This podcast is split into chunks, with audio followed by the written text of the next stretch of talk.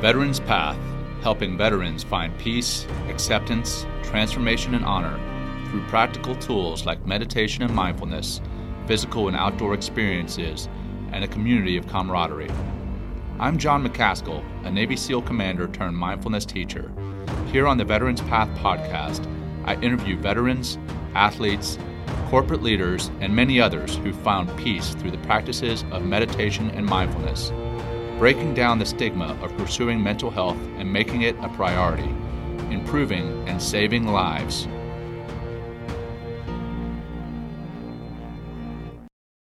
All right. Good morning, good afternoon, good evening, good day. Welcome to the Veterans Path podcast. I'm your host, John McCaskill, and today my guest is formal, former Naval Surface Warfare Officer turned painter, Kristen Cronick.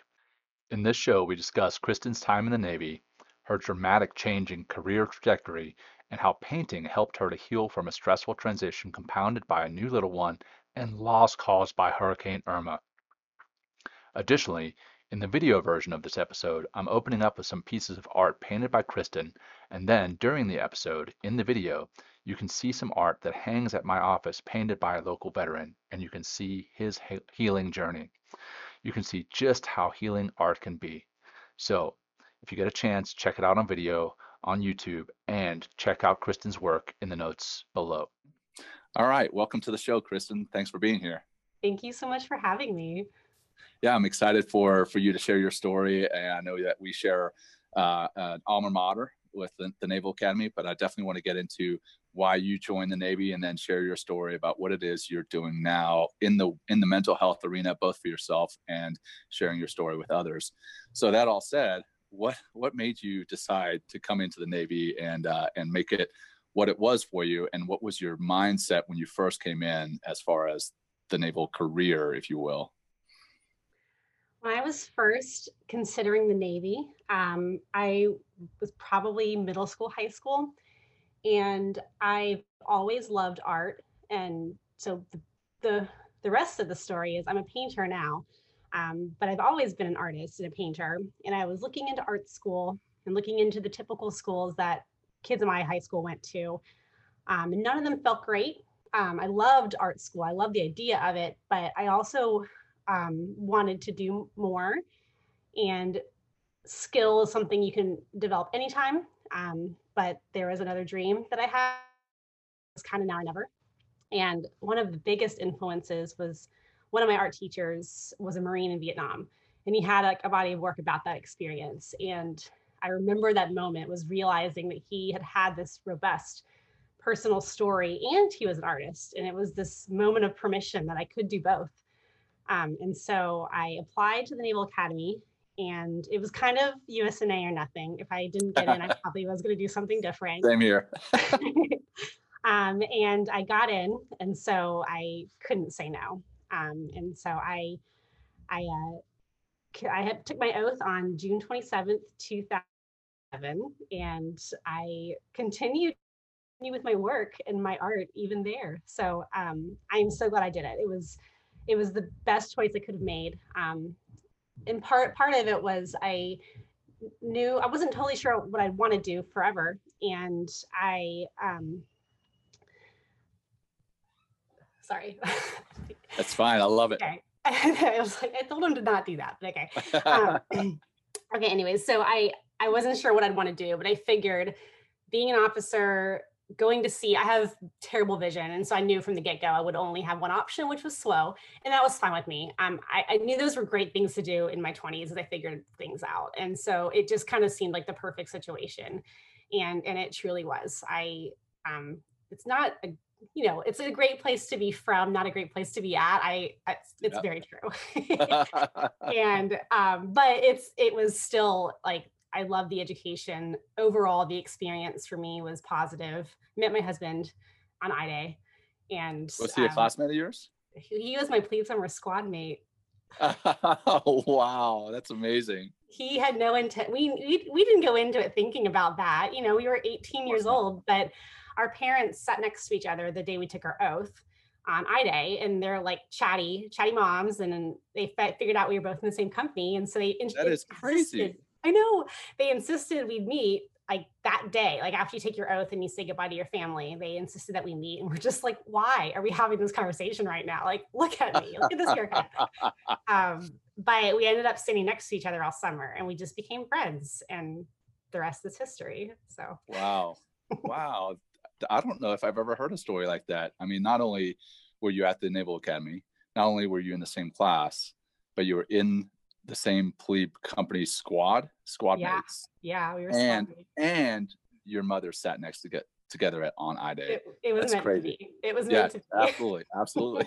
and he's still my best friend. Mm. Like I think we spent we spent every day together because you know we lived like down the hall um, Yep. until we deployed. And that actually leading into mental health. That was a huge thing. Um, but yeah, we spent every day in the Navy together, and I just didn't go into it expecting to have that experience. So it was pretty awesome.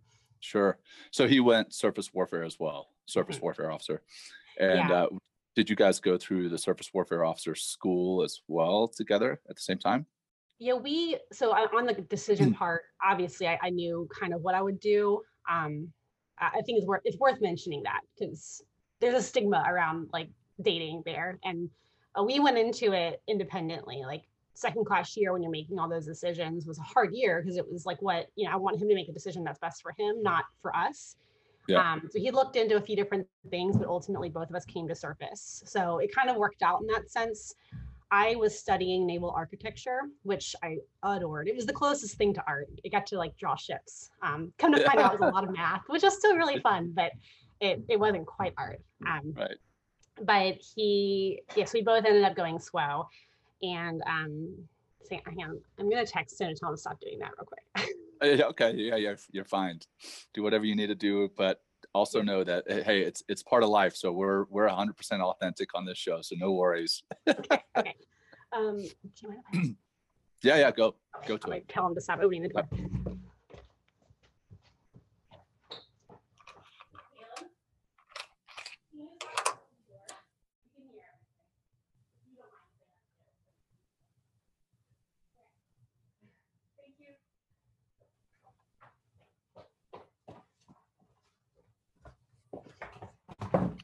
Okay, I'm sorry.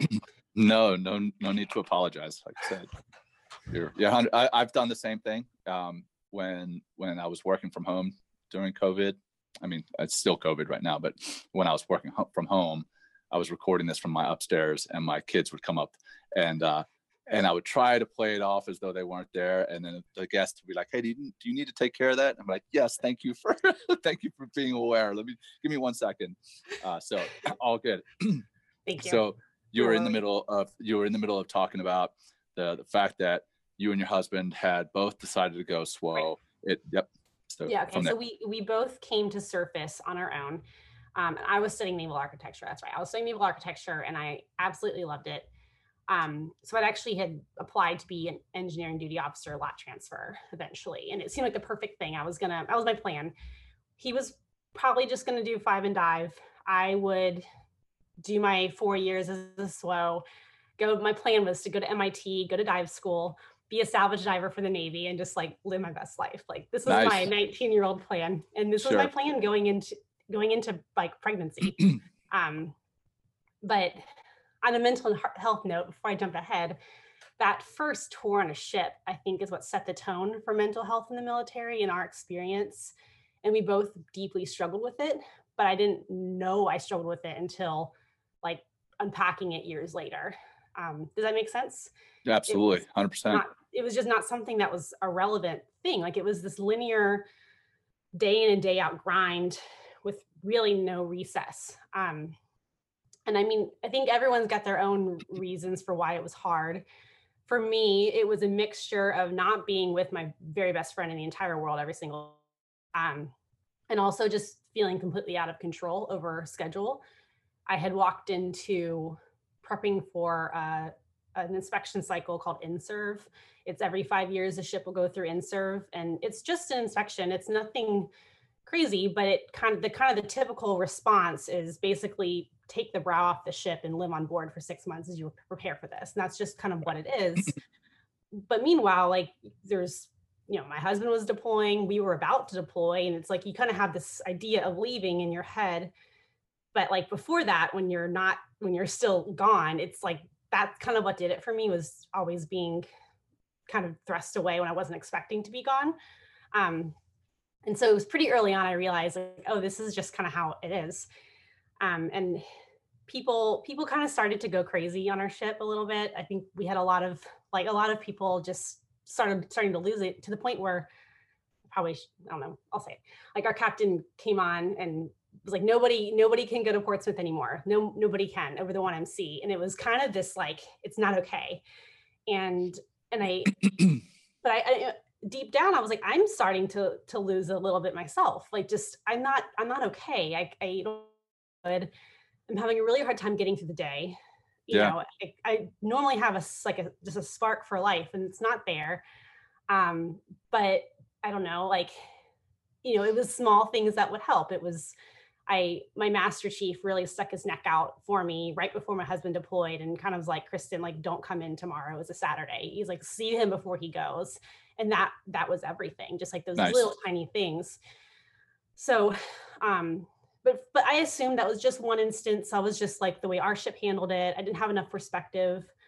Um, but the, i'm so grateful because my husband also was dealing with the same ship cycle. And so i had like two perspectives at one time and you know his he had the like when he had joined they were kind of working up to deployment and it was a little bit more predictable. But then like flash forward a year he is home from deployment doing just a different set of, of inspections. It was light off assessment. It was a very very cyclical one that we do. And i was coming home and it was the exact same situation. Like they weren't going to let him be on the pier to see me come home. And we hadn't Hmm. seen each other in a year. And it was just like wait a second. This isn't how this is supposed to be right. And he i mean he we it happened anyways but the fact that it had to be a conversation felt so strange. Like you know we hadn't it just there's some really important things about life that we're missing and we've got people that can cover for a few hours or even a couple days you know it's been Right. a while.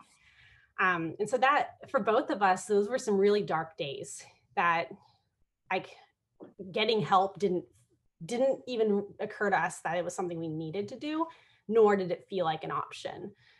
Um and so I uh, just- did, did did i understand correctly? Did you have a little one at this time? No no, No, we okay, were fresh out of the academy no Okay. kid which definitely made it i can't i can't imagine having children during that whole thing. It was just us so. Yeah. we were Well, I mean, you know 22 still, that- and that's you know uh, that's actually a, a point that i want to hit on is that sometimes the the single sailors single officers or the the officers who are just newly married the the military puts a lot on them because they're like well you don't have kids so you guys can take on this load. So you know hey your husband may just be coming back from deployment but you guys don't have kids so you guys take on this load which is not really fair to either side. It's not fair to the the, the men or the women in that relationship um, the sailor or the the non-sailor in that relationship and it's not fair to you know the those who do have kids either eventually it it, it ends up not being fair on their their end either um, Mhm. but yeah i could definitely see where that would be stressful if you have kids but it's also stressful without so not meaning to minimize your your story at all there by Yeah. asking that question just just adding adding color to it if you would For sure. And I can remember times where I was given an opportunity that my friends without spouses were not. So it it goes like being married was a bit of a privilege at times too, which that's complicated. You know, I I'm grateful that I'm not a captain having to make those decisions. I guess like I acknowledge it's hard, um, but it's it, it is a problem worth acknowledging for sure. Yeah. Yeah. So didn't mean to interrupt your flow there. So you guys are, are going through that. Your your your first deployment together, and and now you're coming back. You're, or rather, your husband's coming back from deployment, and uh, and you're being put through that kind of ringer of not being able to see one another, and at the same time, your situation personally and your ship situation. It sounds like almost like a, a, a recipe for mental health challenges, if you will. Yeah, by that point, we'd actually had a, a brand new leadership, and deployment was actually pretty good. I mean, it was deployment. Um, it was, it was your typical Fifth Fleet ship experience. Um, some crummy days, some not. You know, little little moments that are really cool, pop peppered in a lot of boredom and some cool missions every once in a while. But um, I, I think I think the only negative going into that was nobody nobody really had time to heal before they left. And so I saw a lot of things unravel while we were gone in my sailors. Um, I I channeled it into qualifying as fast as I could. I found being able to have put effort towards that really helped me like feel like I had some control over what could happen to me. Um, that's that's how I kind of stayed sane on deployment, but I was definitely took a toll on its crew, and it makes me wonder. Just, I mean, that's a pretty typical thing to happen before deployment. So just how often that was just one ship and one experience. You know, back in 2012, what does that look like year in and year out over the like right. the toll on our sailors and uh, and officers? Yeah. Yep. Definitely. So, how did you how did you end up making it through this particular part of your story?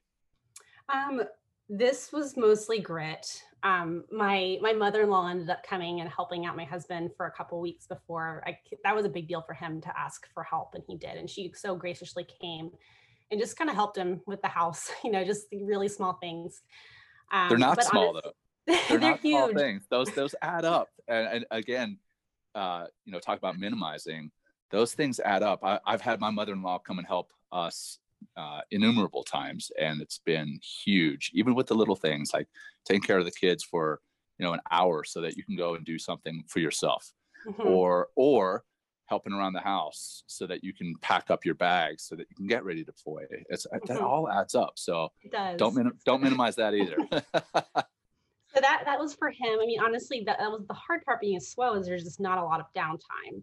Um, but I found myself turning towards the same thing that I had been doing my entire life.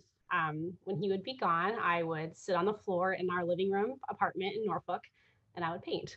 And I would go for like six to eight hours and it felt so good. I would just sit there and work. And it was this Zen place. Um, and I, it was pretty much the only thing that kept me happy while my very best friend in the world was you know gone. Um, so that was that's that's what got me through. And on the ship it was a little bit harder because there's not really that option. But um, when i was home and dealing with all that and there was time where i wasn't just asleep on the couch i was so exhausted that's what i would be doing. Nice. Nice. So he gets back from the deployment. You you guys get through this first challenge that uh, i'll call it of your guys uh, dual military career. Um, and I know the rest of your story has some other stressors in it to include to include kids, to include a flood. Um, yeah. Let's get into that a little bit. So you, right, you talked so, about yeah. Go ahead. Okay, I'll fast forward through the next couple of the next tour. Our second SWO tours were great. Um, no complaints. They were they were wonderful, which in a weird way solidified for Caleb that he needed to get out. Like he's like, it was so much fun, but I don't feel like I want to stay in still. So we had a kind of a redeeming tour, and I did too. Mm. But I already knew I was going to go engineering duty. So I go engineering duty. I was able to work out. So I did my qualification tour first. That way I could sync up locations with my husband because I'm just a puppy dog. I'm not with him. So I didn't I didn't want to like to to be across the country. Um, sure. And but um, we also knew we kind of felt ready to have children. Um, and this was a good time before I started school and everything. It was a qual tour. I was in, in Jacksonville, which is where my parents were. Um, and so we, I throughout pregnancy, I was studying and my GRE and applying to MIT. That was my dream. Um, I found out verbally that I was accepted. And then I had my daughter and everything changed. and it, i think it took about two weeks and i just remember holding this newborn baby and like in a moment knowing this is not what i needed to do with my life. This is not how i wanted to raise my kids and, and the pressures of school and moving and i it was one of those like i knew obviously i wanted to be a mother um and i love the navy now um and i've accepted the navy. How about that? Like you know good and it's bad um, but I also love to paint. And I found this weird tension where like something's going to need to go. And it's not going to be being a mother, and it's definitely not going to be painting. and that kind of only left one thing. And so I, I I dropped my papers the day I came back from maternity leave, which was a very stressful experience because you're you're like new mother hormones and making this really huge decision that was counter everything I had planned for. Right. Um, but as you know, the process takes a while. So in the meantime, I had found a civilian job in sales. I thought it would be kind of fun to try. Um, I just wanted to try something different, and I liked the flexibility of it and whatever. Caleb also got out, and that was the that was the plan. Um, I was pregnant again with my son, and um, I hung on my uniform on a Thursday, and on Sunday, our house flooded due to Hurricane Irma. And wow. it was just, it was literally a perfect storm of all of these things being a new mom, struggling with my identity as a like a person now. I wasn't an officer anymore, which was just right. all I had known for how many years. And then like Caleb getting out, um, being pregnant again, that sales job ended up not being a great fit. So just the daily demands of me were just like they weren't a good fit for my, my temperament, my personality. Um, and then all of a sudden we were dealing with like loss and a construction zone and the uncertainty that comes with that. And I I actually didn't crash right away. I I was good for about a month or two. And I think I was kind of in officer mode, just like doing, doing, doing, doing, doing, like what do we need to do next? What do we need to do next? And then we got to this lull, like we're waiting on all the paperwork to come back um, to how to like what to do about our house, how we how do we do this, waiting on the insurance. And I think in that space, everything just hit me at once. And I started to wake up with panic attacks in the, in the middle of the night, like have them while I was driving. I I was not okay. Um, and that's like I didn't I was not okay. And I, I kind of knew I wasn't okay at this point, but I couldn't even get out of bed to like like I, I knew I needed to talk to somebody, but I couldn't even do that. So my husband drags me to our pastor. I was like, you know, and he he was like, Hey, I think you should probably talk to a therapist. And I was like, okay. And well, actually, I didn't say okay. I the pastor I, said that or your husband yeah, said that? Yeah. He's okay. like, I can help you with some things, but like there's a there's a bit more here that I probably would recommend that you see. And um, I felt a lot of shame about that because as an officer, I was supposed to be resilient and then I was supposed to be strong, and I wasn't supposed to be phased by these things. Like, after all, this wasn't even the Navy. Like, look at all the things I had dealt with in the Navy. This right. is just like a flood, and I get to, yeah, I'm in my, my couch every night. I shouldn't be having a hard time with this. Um, but I think that was a huge thing to get over, and I feel incredibly grateful that it I was able to get over it quickly. And I think that's something that a lot of people struggle with. That yeah and I think it's important to talk about and acknowledge because um, our, our minds, our mental health is fragile, and even officers are susceptible to it.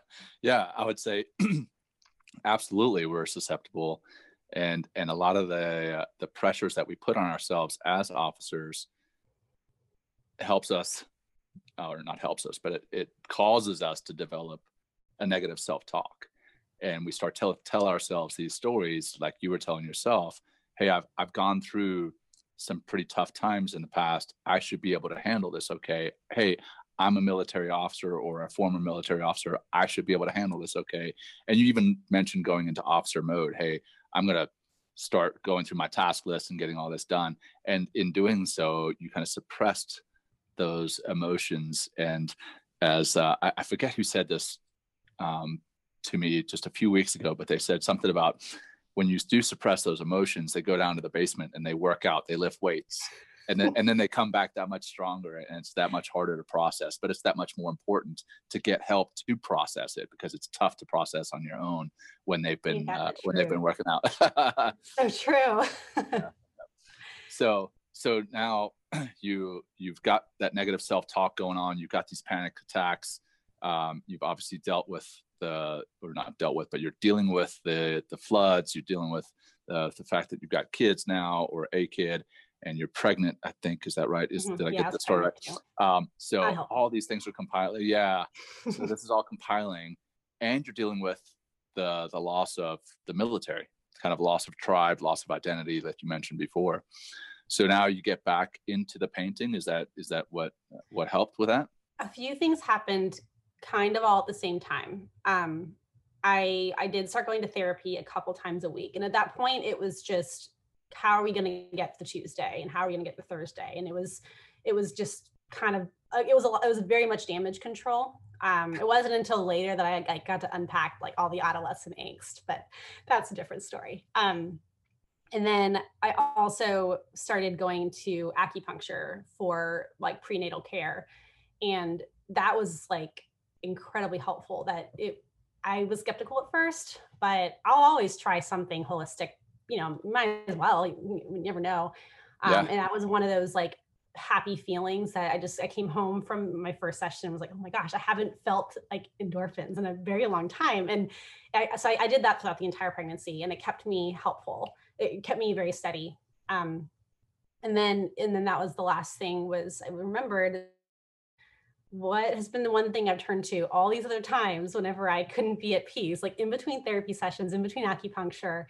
Um, I wasn't on medication. I probably could have used it, but that can sometimes be a journey in itself. So I was like, let's, yeah. and also I was pregnant. So we were like, I've been there. Yeah. On that journey. Yeah. And so I somehow during the flood, I had the presence of mind. Like you kind of, we kind of lost everything really quickly within like 24 hours of getting back. You kind of have to get everything out of your house and it gets thrown away because it's ruined. Mm-hmm. Yeah. But my paints were fine. They're just in tubes. And so I had saved my paints and I'd kept them at a place that was accessible. And so every night during that period, I would just paint in our kitchen with our little one year old running around. And it was, it was a mess. It was a great picture. I can share with you of that moment. Um, and it was just this time where I was able to quiet my mind and I, I am a Christian, and so I couldn't even pray. I was so anxious, and so but in that time I could pray because I was like, well, like I was centered, and I was just thinking about this sure. problem in front of me, and my heart was just was just calm. Um, and so I painted every day, and I actually hung a show the day I went into labor. nice with that baby, and it was, but it was more. It wasn't like this. Oh, look what I can do. It was just like this is the result of like just a meditative process that got me through this period. Sure. And and when I hung that show and that civilian job, but I needed to kind of get through the pregnancy with that civilian job. I, I, realized, okay, if art is what I've turned to all these times, then I think art's what I need to do with my life. And so I quit my job, and that's what I've been doing ever since. Nice. Well, what was the what were the subjects that you were painting at the time? Like, I know you have a hmm. subject matter that you kind of that you're kind of sticking to now, or has a theme anyway. Um, but what what were you painting at the time? That's a great question. Um, early on in those dark moments, I was painting abstract expressionism, and I told myself I would never show anybody. I mean, I, I would now, but at the time, I was giving permission to paint whatever. I just wanted to feel like the paint on my brush and and go. Um, yeah but interesting kind of what like sometimes you start pulling out images from them and they ended up becoming deserts um, like abstracted views of deserts and i thought that was really interesting and I, like i wonder yeah. if it had anything to do like sometimes your inner conscious kind of comes out you know when you let it this is really woo woo but i've experienced it myself so i think it's true um, and I, I think maybe the deserts were a way of expressing this feeling of being so lost and so isolated in this space. Yeah um, and painting them was healing. Like once I did that, I kind of acknowledged where I was. I felt like I was able to move forward. Nice.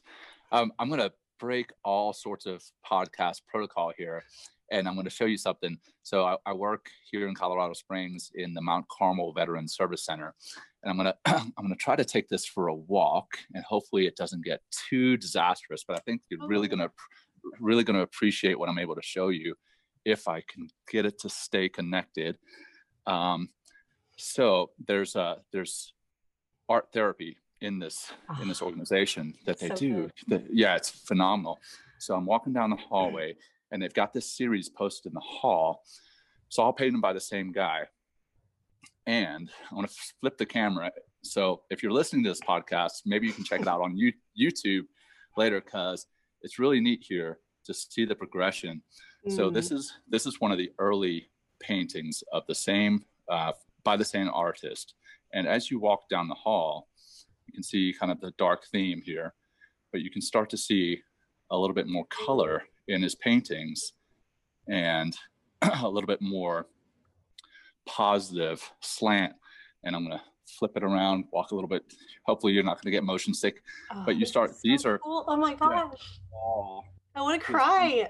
yeah, yeah. So sorry, like start when you started talking about the subject matter, and this is one of the final ones, and look how much brighter that is than than the first one. Not that the Mhm. first one was bad, but it's just where where his mind was when he was starting to paint, and then at the Oh, end yeah and so that kind of reminded me what you're talking about there with the desert it's where your head was at and uh and then you changed your subject as time and your head changed um, so forgive me for breaking protocol but i thought that was pretty neat and right on with what you what you were sharing That is so cool. I Yeah. I mean, I think there is something to the ability to express something that doesn't normally get a voice. That either it's Yeah. not something you would bring up in conversation, or I think oftentimes we just don't have words for it. And there's this sensory thing that comes with making something with your hands that right can kind of draw it out of you whenever you Yeah. approach it with acceptance of yourself. So Absolutely. cool. It's so cool. Yeah. I love that you shared that.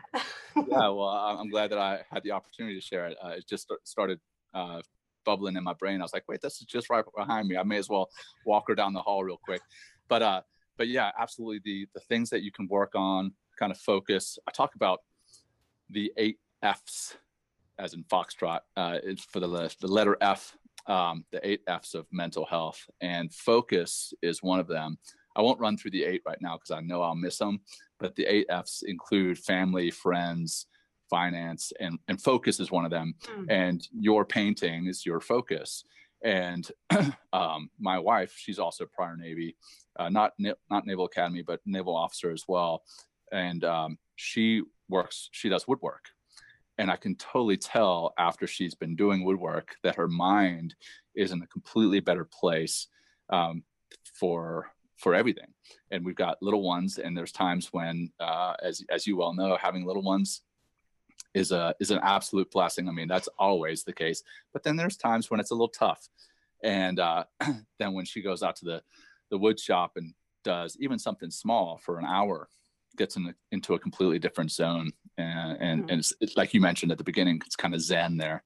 Mhm. but so you did this this uh, show you hung the you hung the paintings the day that you went into labor Yeah. and so were you there even when when people were able to walk through your show Well, so this it was a it was a coffee shop show, which is such Okay. a great way to start for artists. I loved Nice. it. I mean, it's that's actually led to so many things I wouldn't have expected, but that was I think one of those I think control and uncertainty is something that happens a lot with me in mental health. Like there's an element of letting go of control, but there's some things that not having control over I've noticed is a trigger for me. Like spending time with family. I, I want the ability to to do that no matter what. Um Yep.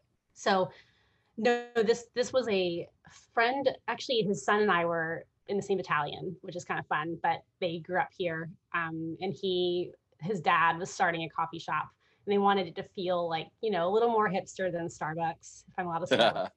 Um, and so they wanted to do art for it. And so by the time I had gotten through a lot of those pieces, I didn't show those. Um, he had said like, "Hey, can you just do our first round of art for the show?" And I'm like, "Heck yeah! I got so much fun. I love gearing in toward the project."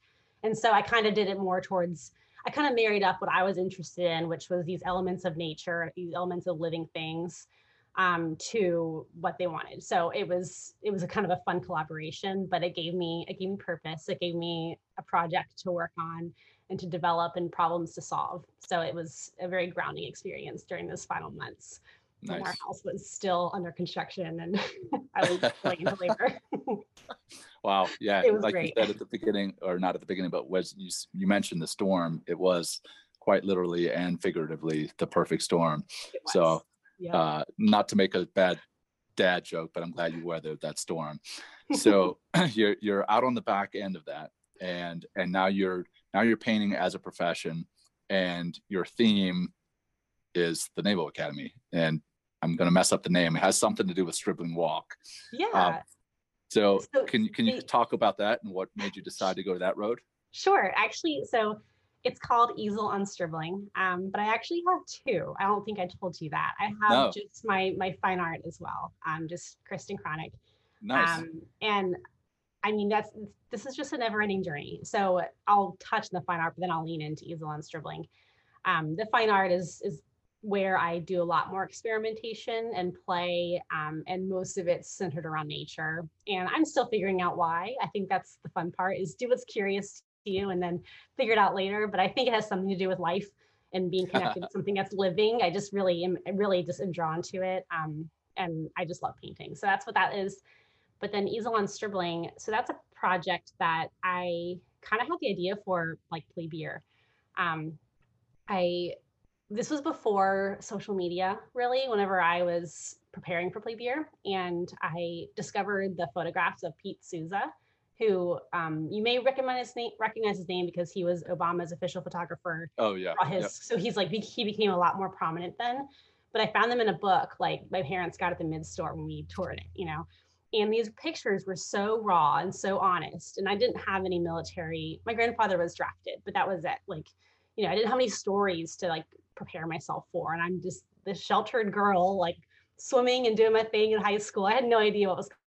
So these pictures really like helped me and helped prepare me for like what I was going to face, walk through those doors, and um, I was grateful for them. And so I was going through plebe summer, and these like images just started to haunt me. Like, and I remember, I remember the moment I realized I was going to do this. We were at a practice parade on Worden Field. It was hot and muggy, and it was like six in the morning, and the sun was rising, and we were in White Works. And I remember like the color of the shadows. It was like this head rifle, head rifle on the backs of the people in front of me because the sun was rising yep. up behind us. And I was like, gosh, like I wish I could just stop right here and like paint this.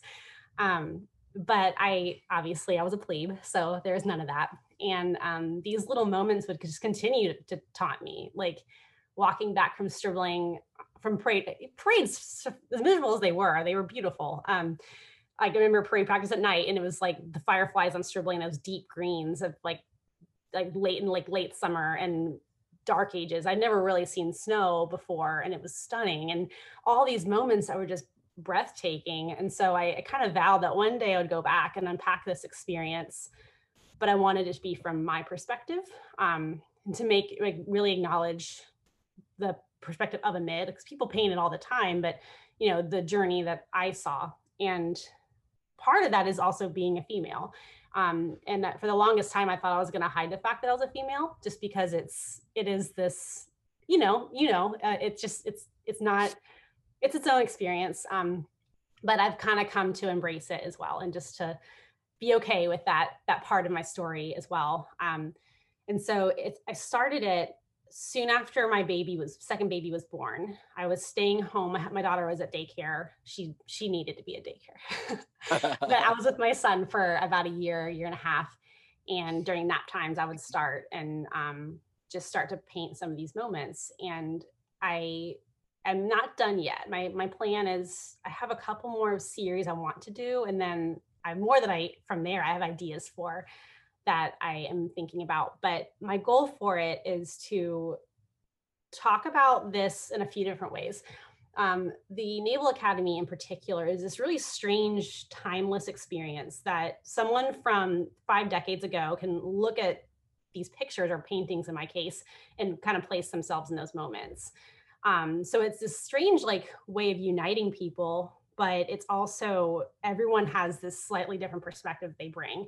And I think that's really cool. And so I'm trying to capture those timeless qualities of it, but also hear the stories that make them different and make them, you know, special. And it's and so I have some plans. I have a show coming up at the museum, and I, I really want to hear people's stories, like and some nice. of these pivotal moment, pivotal moments. Um, and so that's the first thing and the second thing is to build community because um, this is such a again it's a unique experience that we all did coming of age it's just it's a strange way to come of age to indoctrinate yourself into the military yes, and i think is. it's worth unpacking uh, in a mental health aspect i think we bury some of these things that are worth unpacking later on when we have some space um, i also feel very strongly that like my parents, our families can't really fully understand what it was like to do it. And so part of my mission is to tell the story to them um, in a way that the, your midshipmen probably just couldn't articulate at the time because they're going through it. um, and also to like Pete Souza's photo- photographs did for me, like help people who want to be a part of it who aren't yet um, understand and identify with it. And and then on that note, like the experience is, I think, very parallel with the experiences of being a civilian. Like we all face these trials and these moments of growth and you know it's i think it'd be cool to humanize the experience for civilians as well so it's been a really fun project and it's taken me years but i'll get i'll get through it eventually I love it. I love it. And and people can see these pictures, these paintings on Instagram mm-hmm. uh, or or where else can can they see the, both the the fine art and the the the Naval Academy work that you're doing?